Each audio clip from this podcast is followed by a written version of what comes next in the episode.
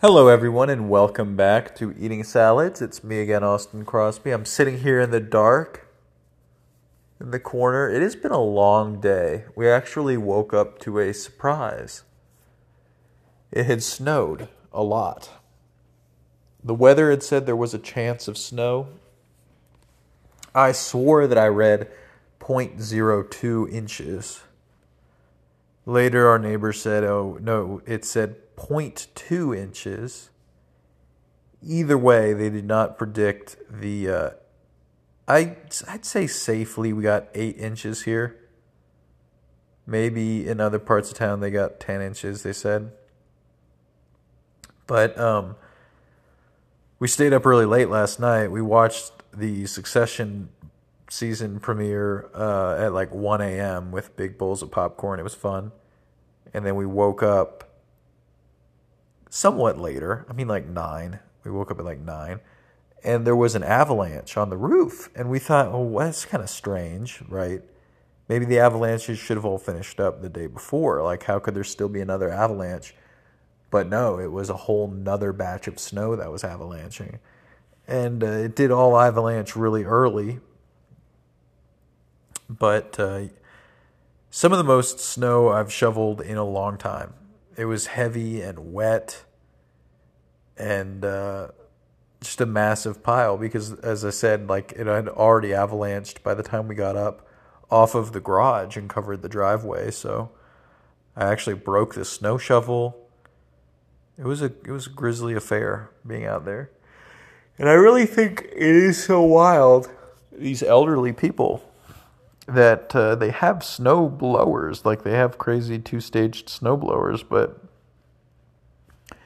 they're still obviously like burdened by this, and it's like exhausting for me. But then there's like, I don't know, it's just crazy. Like to me, if you were in your 80s or whatever, if you're in your 70s or 80s, I'd think that you'd have maxed out the infrastructure by now. Like you'd have bought the crazy tractor, you know, your dividends or whatever they are would have paid for like a service to come do your snow removal. I don't know, because it's just like challenging for them, you can tell. Or something else that was crazy. Oh, despite going, we're gonna do a quick solar breakdown, okay?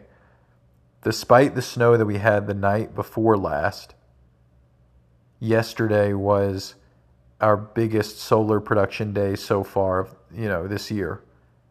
Nearly 50 kilowatt hours in one day. And that accounts for, you know, the snow melting off and sliding and avalanching off of the roof, etc. that day. So I think that was kind of crazy. Even today, we generated almost 40 kilowatt hours, even though we had 8 inches of snow in the morning. It all slid off and through the clouds, caught up to some extent. And that kind of motivated us. We went and looked at this month's bill, the electric bill, and it was like $60, but last year's was like $66 and this one was $63, and we used a good bit more electricity.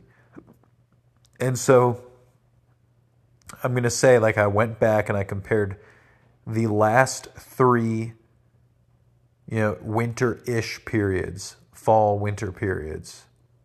And what I mean by that is March back to October. So October, November, so on through March. I also got the amount of energy we used each year and the amount that it cost total to pay for that electricity. So I'm not accounting for gas. The battery and the solar are, you know, accounted for. So the first year with no battery or solar but heat pump, we used the most electricity in that period. It was like, I can't remember off the top of my head, but it was a lot. The cost per unit was nearly 11 cents per kilowatt hour. Then when we got solar and battery, we used a lot less energy. also. But our total cost per kilowatt hour was 4.4 cents. So it went from 11 to 4.4 in that winter period. This year we used like $40 more of electricity in that period total, but we kept it a lot warmer in the house. And as a result, with our battery arbitrage being different, we paid 3.6 kilowatt hours. Sorry, 3.6 cent per kilowatt hour. So basically this winter, even though we've raised the temperature inside significantly with infrared panels and raising the thermostat a couple of degrees, running it all the time pretty much, the battery arbitrage has saved us about 18% on the cost of each kilowatt hour, which is kind of cool. It's great. I mean, it means that in the last 12 months rolling, even though we've just went through a winter where we just used as much electricity as we wanted, basically, the last year we've spent $86 on electricity total. I think it's like it's a little over $7 a month on average. And I think that starting next month and going on, it'll be negative. And I hope that it's negative enough that we total over the, at some point I want to see a negative. And I think that's possible because we're only at $86 and summer's only beginning. What else? And there are also, now that the sun is staying up longer in the day and we haven't switched to the summer electric rates yet, we're starting to see a little bit of a period where we're feeding back electricity during peak time from both the batteries and the solar. So I actually saw the most we've ever output to the grid at one point today. And it was, I turned off the heat. It was still kind of sunny. And the batteries were full sending. And the house consumption went down to 0.6 kilowatts. While the solar was bringing in 2.5, I think. The batteries were sending 15 to the grid.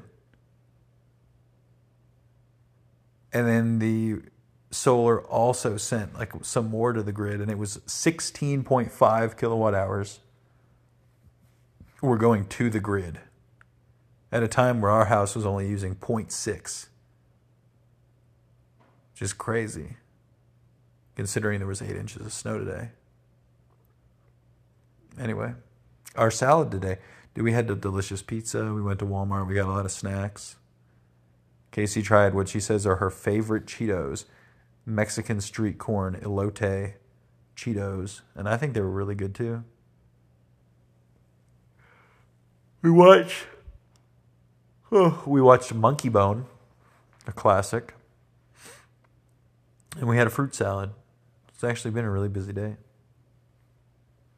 Anyway, thank you very much. Come again tomorrow.